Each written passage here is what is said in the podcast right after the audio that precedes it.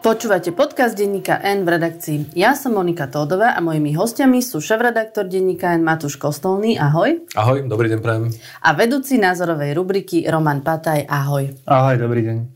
Vo štvrtok bola znovu veľká demonstrácia proti trestným kódexom. Do Bratislavy prišlo 30 tisíc ľudí, ale vláda ešte pred ňou zvolala tlačovú besedu, kde povedala, že vlastne nejako neustúpia a všetko budúci týždeň schvália. Podarilo sa opozícii niečo dosiahnuť? Podarilo. E, nezabúdajme na to, že pôvodne chcela koalícia prijať e, trestné zákony, e, aby platili už od 15. januára. 15. januára mala byť zrušená špeciálna prokuratúra, mali platiť už tie zákony. Máme začiatok februára, stále sa o nich rokuje v parlamente. A to sa podarilo opozícii. Je to reálne práca, ktorú opozícia urobila tou obštrukciou a tým, že zdržiava čas, pretože každý týždeň, ktorý sa podarí oddialiť to, že by koalícia presadila tie zákony, tak je to každý týždeň, ktorý Slovensko ešte je normálny právny štát. No a má to aj vplyv na prezidentské voľby samozrejme.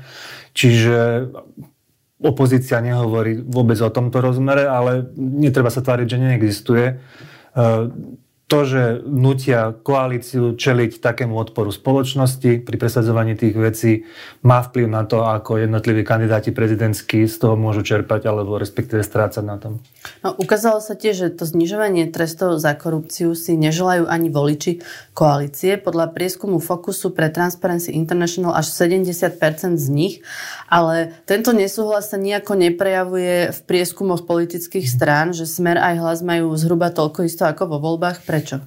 No neviem, lebo keby sme sa spýtali voličov Smeru alebo Hlasu, že či súhlasia s tým, aby politici kradli, alebo aby boli politici nečestní, alebo šírili dezinformácie a nenávisť, tak by podľa mňa odpovedali, že nie. Tak, tak, v takom istom pomere. Ale to neznamená, že nebudú voliť s politikov, ktorí to robia. Čiže oni samozrejme nielenže inštinktívne, ale aj veľmi racionálne chápu, že nie je dobré, aby sa znižovali tresty za korupciu v krajine ako je Slovensko ale sú iné dôvody, pre ktoré strany, ktoré to presadzujú, volia. A tie sú silnejšie pre nich ako fakt, že idú proti tomu, čo si oni sami myslia. Ja si myslím, že dokonca je to ešte hlbšie, že ak sa pýtame, že či sú e, ľudia za to, aby boli nižšie tresty za korupciu alebo aby politici kradli, tak povedia všetci, že nie, podľa mňa. Ale ak sa spýtame, že či e, je v poriadku, aby znížil tresty Robert Fico a e, Peter Pellegrini a Andrej Danko, tak ich voliči to odkývajú, pretože zjavne sa voliči už nesprávajú vôbec racionálne a sme rozdelení naozaj ako krajina na dve, na dve polovice.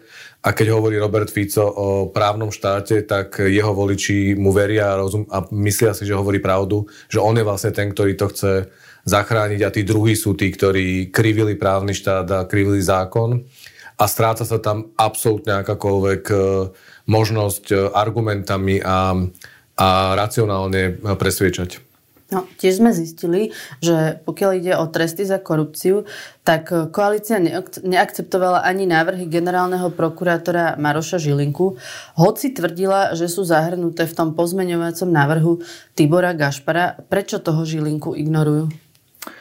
Ignorujú ho preto, lebo ja neviem, že či existuje verejne niekde nejaký dokument, z ktorého by bolo jasné, čo vlastne Maroš Žilinka od tej koalície e, požadoval. Existuje nejaký dokument, ktorom by sme si my mohli povedať, že aha, tak toto je to, čo generálny prokurátor vyčítal tým zmenám a toto, sa, toto oni z toho akceptovali. Čiže keď verejnosť nepozná obsah návrhov, respektíve pripomienok Maroša Žilinku k tým zákonom, tak si môže koalícia dovoliť povedať, však my sme ich akceptovali a my to nemáme ako potvrdiť, kým sám Maroš Žilinka si nepovie, tak toto už, už stačilo, nebudete sa mňa robiť hlupáka a ja teda poviem, čo som vám vyčítal a čo ste vy vôbec nere, na čo ste vy nereflektovali. Tak toto je to, čo im umožňuje hovoriť to, pretože sa tu celý čas bavíme o dokumentoch, ktoré nie sú verejné, o návrhoch, ktoré vznikajú na poslednú chvíľu a v takomto chaose oni si môžu dovoliť pred svojimi voličmi povedať čokoľvek, aj to, čo nie je pravda.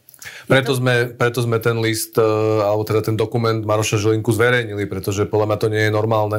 A je to dôkaz toho, e, v čom je okrem obsahu, čom je m, o najväčší problém s tým spôsobom, ako príjmajú tie trestné zákony. Že tá komunikácia je vlastne neverejná. Že to neprebieha v normálnom legislatívnom procese, čiže legislatívny proces je niečo, čo znie veľmi akademicky a čudne, ale v skutočnosti to hovorí, že keď chcete zmeniť nejaký zákon alebo prijať nový zákon, tak ho dáte odborníkom, inštitúciám, opozícii e, k dispozícii ten návrh, aby sa k tomu vyjadrili. A vyjadrili sa k tomu verejne. Čiže pri zákone, ktorý sa týka zmeny trestných, e, trestného poriadku na trestných kódexov, je úplne logické, že by sa musel k tomu vyjadrovať. Musel, že by sa k tomu mal vyjadrovať aj generálny prokurátor. Takto v skrátenom legislatívnom konaní, tak ako to robí táto koalícia, Žiadne takéto pripomienkovanie neprebehlo a vieme iba o tom, čo sa rozprávajú poslanci v parlamente, čo je parlamentná debata a to nie je odborná diskusia, ktorá by hovorila, aké sú rizika. Vieme, keď sa ozvú prokurátori, sudcovia, advokáti, dajú rozhovor, uh, dajú rozhovor v novinách a povedia to. Vieme, že generálny prokurátor si zavolal Petra Pellegriniho a ministra e, Suska a vysvetlil im, že má pripomienky a potom im ich aj napísal v paragrafovom znení, ale až dovčera, keď sme zverejnili ten obsah toho listu, sme nepoznali tie pripomienky a je absurdné a škandalozne, že generálny prokurátor je ticho. Jednoducho on rieši uh, svoje bicyklovanie, on rieši zvieratá, on rieši to, ako je na ňo kto zlý, ale to, že Sunak sa naozaj rozoberá trestný systém, trestný poriadok, tak ako platil dlhé roky a robí sa totálne politiz, politizovane a on je ticho a robí si len alibi tým, že poslal nejaký list a bude potom spätne hovoriť, že veď ja som im poslal list a oni to nerešpektovali, tak to je podľa mňa, že okrem teda totálneho škandálu, ako sa správa koalícia a vláda, tak je to podľa mňa znova potvrdenie toho, že aj generálny prokurátor nie je muž na správnom mieste. Ten pozmeňovací návrh za celú koalíciu predkladá obžalovaný Tibor Gašpar. Ako to, že aspoň tá forma nie je taká, že to dajú urobiť niekomu inému? Veď tam asi nikto nie je vo väčšom konflikte záujmov ako Gašpar, ktorý predklada zákony, ktoré majú pomôcť jemu samému. No, lebo ja si myslím, že oni to neberú ako príjmanie zákona, oni to berú ako revanš. Čiže oni, viem si predstaviť, že niekde spolu sedia a majú na tom do, z toho dobrú zábavu, že si povieme, tak, my to, tak Tibor, ty, ty to predniesieš za nás, ty predložíš tie návrhy, pretože oni tým ukazujú, že vládnu, že majú moc a oni sa teda mstia e, za domnelé krivdy, ktoré sa im stali. No tak toto je prejavom toho. Samozrejme, že keby uvažovali racionálne, tak tam majú dosť poslancov, ktorí by to tam mohli zobrať na miesto neho. Ale keď oni chcú ukázať, že toto je naše víťazstvo a takto si ho predstavujeme, tak tam pošlú tvár tvár toho celého diania z predchádzajúcich troch rokov. Už samotný Robert Fico by bol e, druhý po Gašparovi, ktorý by to mohol urobiť a bolo by to ešte horšie no tak tam dajú Gašparel, pretože tým vysielajú signál opozícii, vysielajú odkaz námestiam, prokurátorom, policajtom, všetkým, že nám je jedno, čo si o tom myslíte. My sme trestne stíhaní, ale my to aj tak urobíme, podľa toho, ako nám to vyhovuje. Richard Sulík vo svojom prejave na námestí SMP sa obracal aj na podľa neho slušných členov koalície. On menoval podpredsedu vlády Petra Kmeca, povedal, že bol diplomat celý život, žil slušný život, že či je to v súlade s jeho svedomím, alebo na Erika Vlčeka, šestkrát zastupoval krajinu na Olympiáde.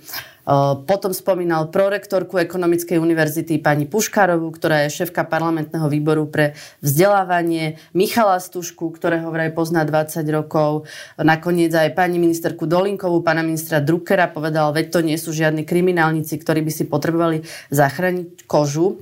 Môže sa stať, že niekto z týchto poslancov, ktorých Sulik označuje za tých slušných hlase, za to nezahlasuje?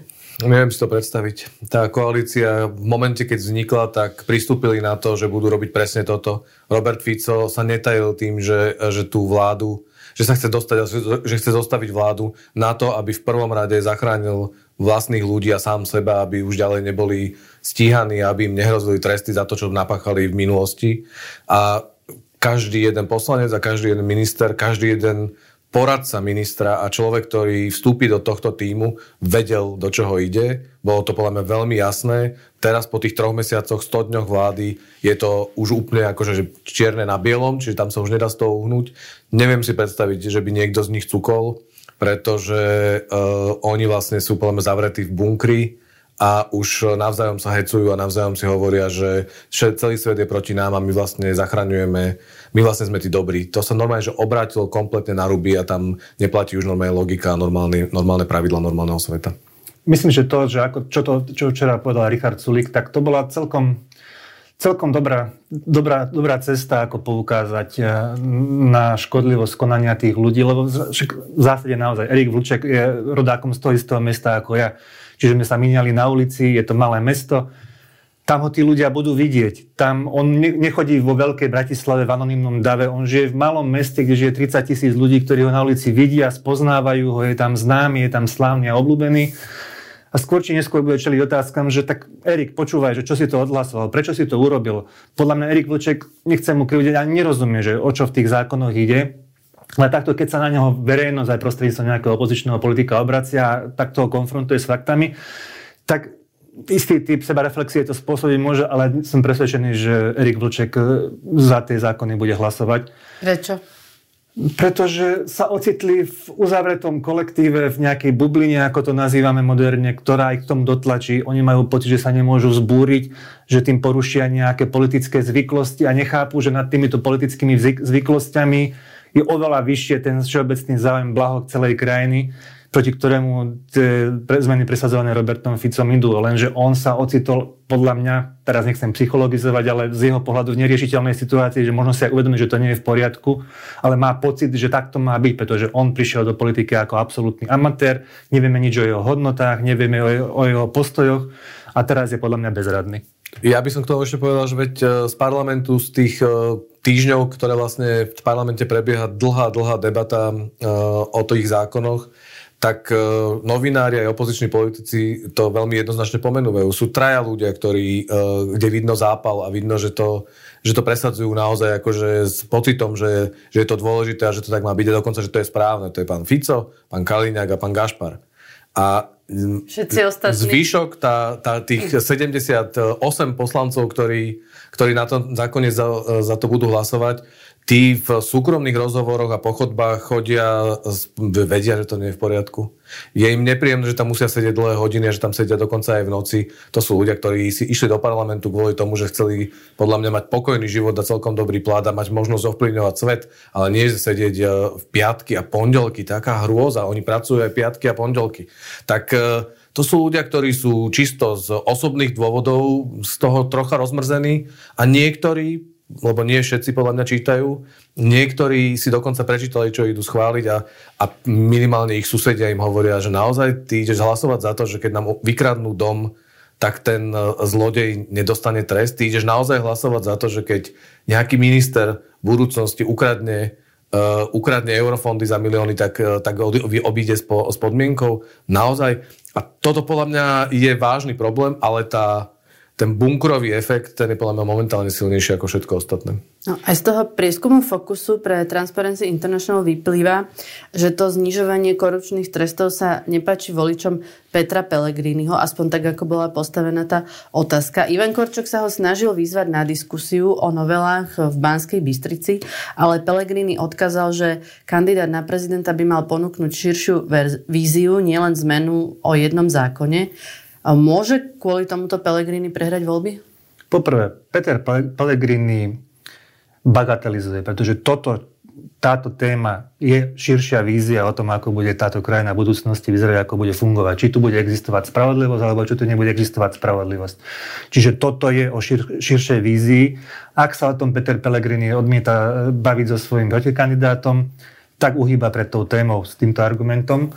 Mimochodom, keď nechce komunikovať, keď nechce sa zúčastňovať debat, tak správa sa úplne rovnako. Netvrdím, že je ako títo ľudia, ale správa sa rovnako ako Vladimír Putin v Rusku, ktorý teraz kandiduje za prezidenta, odmieta sa zúčastňovať e, televíznych debat.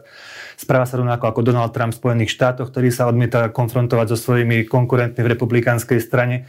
Čiže Peter Pellegrini len opakuje to, čo robia politici tohto typu po celom svete, keď je pre nich nejaká téma nepríjemná, tak sa aj snaží vyhnúť, aby nemusel byť konfrontovaný v televízii s inými názormi, tak toto to robí. Ale ja si myslím, že, že že áno, že mu to môže uškodiť, pretože tí voliči hlasu sú, nie sú až tak silno presvedčení v prospech Petra Pellegrino, ako sú presvedčení voliči Smeru v prospech Roberta Fica. Takže ak to neuhrá dobre, tak e, mu to vo, vo voľbách môže uškodiť. No, celkovo vlastne Pellegrini nielen o tejto téme, ale o žiadnej nechce ísť do diskusie e, s Korčokom. My sme vlastne chceli zorganizovať prezidentskú debatu, tam Pellegrini odmietol, potom pán Korčok povedal, že on tam bez Pellegriniho nepôjde, čiže naozaj je to teraz tak, že Korčok chce s ním byť hoci kde v debate a Pellegrini nechce. Čo je to za taktiku vlastne? Prečo sa tomu vyhýba? Lebo vo finále sa tomu asi úplne nebude dať vyhnúť. Predpokladám, že sa tomu nevyhne, ale k tomu zoznamu ľudí, ktorí nechodia do debat, by, by sme mali pridať aj Roberta Fica. To je podľa mňa bližší a pevnejší vzor pre Petra Pellegriniho ako tie zahraničné. A Robert Fico absolvoval vlastne minimum debat pred parlamentnými voľbami, čiže úplnú istotu, že nakoniec e, do tých debat pôjde, už podľa mňa nemôžeme mať. Pred dvoma, troma, piatimi rokmi by to bolo tak, že jednoducho nie je možné, aby niekto išiel do prezidentského parlamentných volieb a ignoroval veľké, veľké televízne debaty. Teraz to už e, možné je, i keď myslím si, že v prípade Petra Pellegriniho a Ivana Korčoka k tým debatám nakoniec dôjde. A prečo sa tomu vyhýba Peter Pellegrini? Tak poprvé, on je podľa mňa zbabelec, akože vždy bol. Jednoducho, on do žiadneho naozaj vážneho problému nikdy nechcel ísť. On sa vie usmievať a, a vie sa kláňať a úcti. A, u... Čiže nevyhľadávať konflikt. To je jedna vec, že nevyhľadával konflikty, ale druhá vec je, že má to aj racionálne pozadie. On podľa mňa v tej debate nemá veľmi čo získať, pretože Uh, on nemá dobré argumenty a, a nemá podľa mňa ako presvedčiť voličov. A zase retoricky by... je na tom asi lepšie ako Ivan Korčok? Má viac skúseností eh, politickej, v politickej debate, a, ale myslím si, že ten základný dôvod je ten, že, že kanály, ktorým hovorí on k svojim voličom, tie nie sú, na prvom mieste nie je debata s Ivanom Korčokom. On sa rád fotí, keď vešia závesy, záclony alebo ide na traktore alebo dá nejaký status na Facebooku, to je cesta pre neho a tam má istotu, že hovorí k tým svojim a vie, že tých druhých e, veľmi malá šanca, že ich presvedčí. A prečo Korčok chce tú debatu? Korčok musí ukázať, e, za každé okolnosti musí Korčok ukázať, že on je alternatíva a že, že on bude iný prezident, ako by bol e, Peter Pellegrini. A musí to ukazovať aj e, e, voličom, ktorí sú nerozhodnutí. Tí rozhodnutí, tam asi to je jasné, ale tých nerozhodnutých je stále dosť veľa. A to sú ľudia, ktorí mohli voliť, dajme tomu, koalíciu v parlamentných voľbách, ale nemusia automaticky z rôznych dôvodov voliť Petra Pellegriniho. A tým podľa mňa musí Ivan Korčok ukazovať, že je, že je silný kandidát, že sa toho nebojí, že má argumenty. Ivanovi Korčokovi v tomto momente najviac chýba to, že by dokázal vzbudiť nejakú silnú emociu. To, čo je súčasťou takýchto volieb, kde ide nakoniec o súboj medzi dvoma kandidátmi, kde to je, kde to je jeden proti druhému, tam trocha sa musí ten kandidát pokúsiť aj poblázniť. Buď aby sa do ňoho e, tí voliči zamilovali a mali pocit, že to je to riešenie, alebo aspoň vyvolať nejakú emociu. A to sa zatiaľ podľa mňa Ivanovi Korčokovi nedarí. Komu z týchto dvoch kandidátov, Korčok Pellegrini, z takého možno skôr taktického hľadiska pomôže, že sa do kampane prihlásil aj Igor Matovič? No, inštinktívne si človek povie, že možno to pomôže, no neviem, takto. Záleží to od toho, že čo, ten, čo Igor Matovič bude v kampani robiť a čo bude Igor Matovič, no práve, že nevieme si dosť dobre predstaviť, že čo Igor Matovič robiť bude. Vieme si predstaviť, že to budú že to budú rôzne predstavenia pre širokú verejnosť, ale že presne čo, čo, čo to bude znamenať, tak to nevieme. Tak naznačil, čo sa bude pýtať Ivana Korčoka. A z toho, čo naznačilo, že sa ho bude pýtať na spôsob, akým sa nakupoval Sputnik, keď bol on predsedom vlády a Ivan Korčok bol ministrom zahraničných vecí, sa zdá, že si bude riešiť svoje ego, že si bude snažiť presvedčiť aj počas prezidentskej kampane, že on je ten, kto mal pravdu, že mu bolo neprávom už ublížené. Takže Takto sa skôr zdá, že by to malo pomôcť Petrovi Pelegrinu, pretože on bude robiť Ivanovi Korčokovi zle. E, Petrovi Pelegrinovi v očiach voličov, ktorí ho voliť nechcú, už nemá ako Igor Matovič ubližiť, podľa mňa. Otázka je, že či ubliží Ivanovi Korčokovi. Ja si však myslím, že e, Igor Matovič je tak nepopulárny a ešte stále, a ešte aj dlho bude, že možno, že ovplyvní časť voličov, ale nebude taká veľká, aby to bola tá rozhodujúca časť voličov, ktorá by prehrala Igor, Ivanovi Korčokovi voľby. Nemá ako ubližiť Pelegrinimu Matovič? Má, má podľa mňa. Čiže uh, odpoveď na tú otázku predošlú je tá, že Igor Matovič nepomôže nikomu. Igor Matovič pozitívne nevie urobiť nič. On môže len uškodiť a tým škodením môže nejakým spôsobom pomôcť tomu druhému kandidátovi. A môže škodiť aj... Pe- bude škodiť obom, ale myslím si, že ten útok na Petra Pellegriniho, ktorý je úplne jasný, že to pôjde aj cez jeho súkromie a že pôjde aj naozaj, že Igor Matovič vieme, že si nedáva pozor, aby, aby obviňoval ľudí iba z veci, ktoré naozaj má podložené a potvrdené, tak uh, tam môže nejakým spôsobom Petrovi Pellegrinimu uškodiť, pretože vieme, veď vidíme Andreja Danka, uh, vidíme ďalších kandidátov, ako je pán Harabin. To sú ľudia, ktorí budú útočiť aj v nejakej podobe aj na Petra Pellegriniho a nejaký vplyv na ich voličov to môže mať. Len, len keď, dobre vieme, že keď Igor Matovič útočí, už sa to dostalo do štádia, že tými svojimi útokmi vyvoláva skôr solidaritu voči obetiam svojich útokov. Takže v tomto si ja nie som celkom istý. Samozrejme, že sa bude snažiť útočiť, ale ja si nie som úplne istý v tom, že, to, že bude úspešný v tom, čo si on od toho slúbuje. Čo je to za taktiku z jeho strany, že sa prihlásil preto, aby hovoril pravdu, ako tvrdí, a nie preto, že by chcel reálne byť prezidentom? No, každý môže hovoriť pravdu aj bez toho, aby kandidoval za prezidenta. Čiže nikomu nikto nebráni v tom, aby hovoril pravdu ani Igorovi Matovičovi. Čiže je jasné, že jeho motiváciou nie je hovoriť pravdu, jeho motiváciou je zviditeľniť sa. Z prieskumov vidíme, že Štefan Harabin môže mať v prvom kole približne 8%. To sú v druhom kole všetko voliči Petra Pellegriniho? Nie, to úplne automatické to nie je, pretože Štefan Harabin naozaj oslovuje voličov úplne z e, úplného kraja e, politického spektra.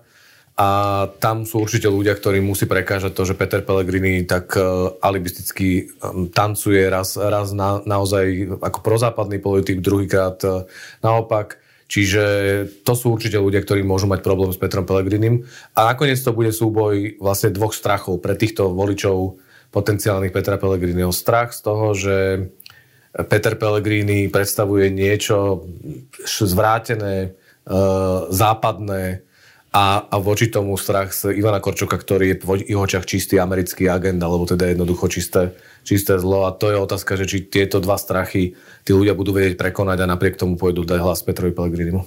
V opozícii sa udiela ešte jedna dôležitá vec. Poslanec SAS e, Marian Vyskupič odstúpil z boja o post predsedu SAS z rodinných dôvodov a vyzerá to tak, ak sa nič mimoriadne nestane, že predsedom SAS sa stane Branislav Gröling.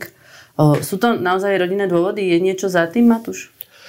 Pokiaľ viem, tak naozaj sú to rodinné dôvody a nie, nie je dôvod to spochybňovať, čiže myslím si, že naozaj k tomu došlo uh, tak, uh, pretože ešte pred mesiacom alebo pred pár týždňami uh, sa zdalo, že ten súboj pána Biskupiča a pána Grölinga bude súboj o smerovanie strany SAS, či bude pokračovať v takom tom ekonomickom až libertariánskom prístupe k svetu, ktorý má SAS od začiatku v kóde, alebo sa posunie trocha viac do stredu s pánom Grellingom, ktorý e, sa venuje aj tej, povedal by som, okrem slobody ekonomickej aj iným slobodám aj tej solidarite.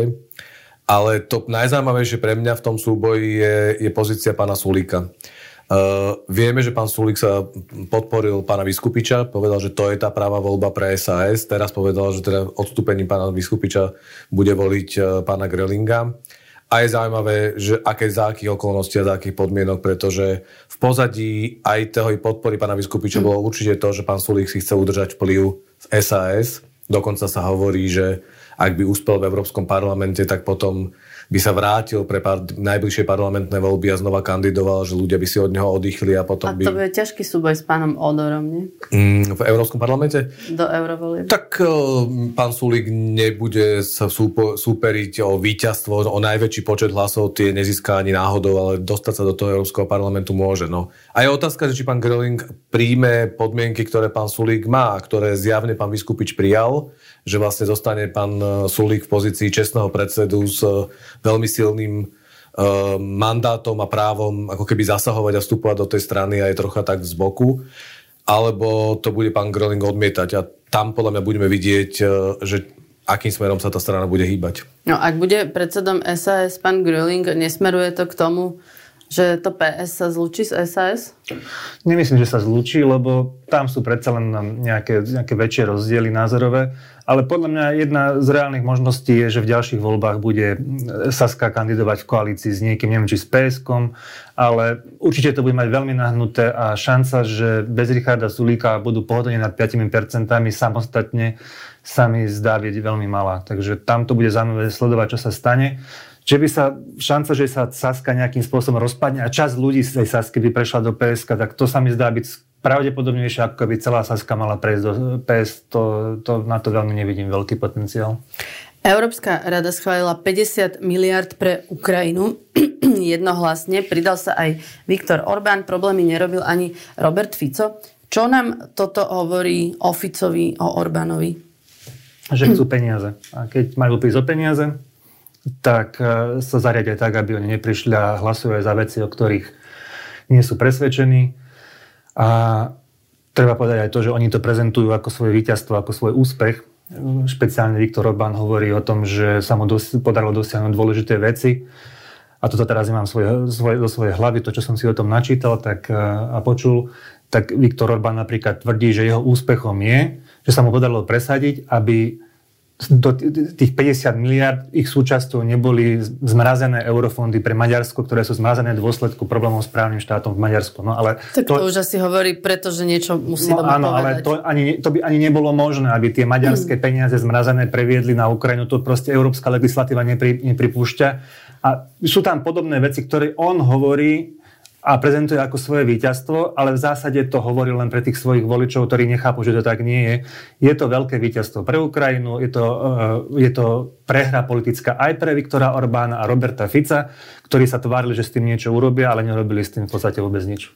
Podľa mňa, okrem toho veľkého príbehu ukrajinského, ktorý je dôležitý a je to naozaj e, dôležité, že to Európska únia schválila, je to aj lekcia pre našu slovenskú politiku, pre Roberta Fica a jeho vládu, lebo vidíme, že keď ide naozaj o veľa, tak Európska únia a Európska komisia má páku na to, ako dokáže aj mm, Viktora Orbána a Roberta Fica uh, ako keby presvedčiť, uh, aby, aby hlasovali. Čiže ak by sme to stiahli na ten náš uh, momentálnu situáciu v parlamente a na ten trestný zákon, ktorý sa príjma, tak zdá sa, že iba Európska komisia, Európska únia, Európsky, Európska prokuratúra majú páku na to, aby ten zákon ešte dokázali nejako zmeniť o tej novele, ktorú predložil, alebo teda tom pozmeňovaku, ktorý predložil pán Gašpar, sa presne na to odvolávajú. Podľa toho, čo vieme, tak stále to je málo a Európska komisia s tým môže mať problém. Čiže strach, že by sme prišli o peniaze a že by Robert Fico prišiel o peniaze, to je momentálne podľa najsilnejšia páka na neho, že by, že by dokázal cúvnuť aj vo veci takej dôležitej pre neho, ako je e, sloboda a imunita pre jeho kamarátov. Ako dôležité je tých 50 miliard pre Ukrajinu? My Ukrajine nepomáhame len tým, že posielame zbranie, že platíme, platíme zbranie. My e, do značnej miery e, zabezpečujeme to, aby ukrajinskí štátni úradníci mali plat, aby ten štát mal čo fungovať. Čiže tieto miliardy e, sú určené aj na takéto veci. Tak je to veľmi dôležité pre Ukrajinu, pretože Ukrajina je v obrovskom, obrovských ekonomických problémov, jej HDP prúdko kleslo. Samozrejme to znamená, že štátny rozpočet nemá také príjmy a musí ich nejakým spôsobom kompenzovať. A to je to, čo e, spojenci Ukrajiny robia. Okrem toho, že dávajú zbranie, dávajú aj peniaze na základnú prevádzku štátu. Ako sa vlastne teraz Ukrajine darí? No, aktuálne to je tak, že, že tá, ten, tá vojna nezamrzla v zmysle, že sa nebojuje, bojuje sa veľmi intenzívne, ale zmrzla v zmysle, že ten front stojí.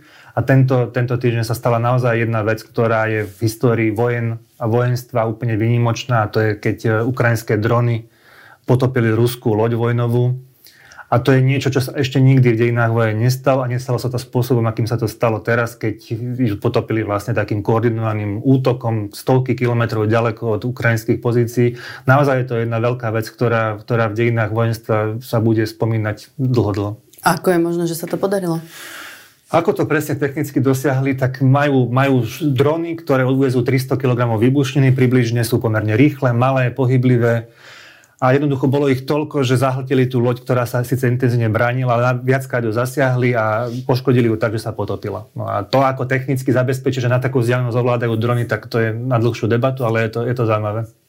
Na, filo- na Filozofickej fakulte prebehla diskusia študentov právnickej fakulty o zrušení špeciálnej prokuratúry. Argumentačne študentov najviac presvedčil špeciálny prokurátor Daniel Lipšic. To by sme mohli trochu považovať aj za pozitívnu udalosť tohto týždňa. Čo pozitívne sa ešte stalo podľa vás? Ja som považoval za pozitívne a teda súbežne súčasne aj dojemné. Dojalo ma to, keď som videl na, na mítingu, na proteste v Bratislave pána a pani Kuciakovcov. Uh, na jednej strane je to vlastne strašne smutné, že uh, znova um, musia vlastne vystúpiť verejne. Na druhej strane som mal som až riavky, keď som videl, že vlastne uh, že to nevzdávajú, že jednoducho idú znova hovoriť o tom, čo sa im stalo, Eh, že nám všetkým ukazujú, že, sa, že nemôžeme sa jednoducho zdať a rezignovať, že ide o veľa. A mm, dlžíme to im, dlžíme to Janovi Kuciakovi a Martine Kušnírovej. A v momente, keď rozprávali oni osobne o tom, ako sa oni pozerajú na Tibora Gašpara alebo Roberta Fica, tak to malo tak silný a mm, mrazivý mm, efekt na, na mňa a verím, že teda aj na ľudí, že som to považoval za pozitívnu vec a, a ďakujem im, že tam vystúpili. No, ja som nechcel pôvodne hovoriť o tých protestoch, ale bol som sa tam pozrieť aj ja a toto bol naozaj že extrémne silný zážitok, extrémne. Tam ľudia okolo mňa im tiekli slzy, takže to, to, to bolo veľmi silné. Keď som už pri tých protestoch, tak ja si myslím, že tí organizátori dosiahli druhý najsilnejší okamih zať doterajšieho priebehu tých protestov tým, že prepojili symbolicky Bratislavu s Košicami to bolo, to bolo naozaj že silné, ale to nechcem veľmi hodnotiť ako pozitívnu udalosť, pretože toto bola vlastne nejaký politický protest. Ale za, okrem toho je najdôležitejšia udalosť a najlepšia to, čo sa stalo v Ukrajine a Európsky summit, jeho výsledky, tak to je pre mňa najlepšia správa týždňa. Tak ďakujem vám veľmi pekne, že ste prišli. To boli Matúš Kostolný. Ďakujem pekne. A Roman Pataj. Ďakujem. Počúvali ste podcast v redakcii, ja som Monika Tódová a do počutia na budúce.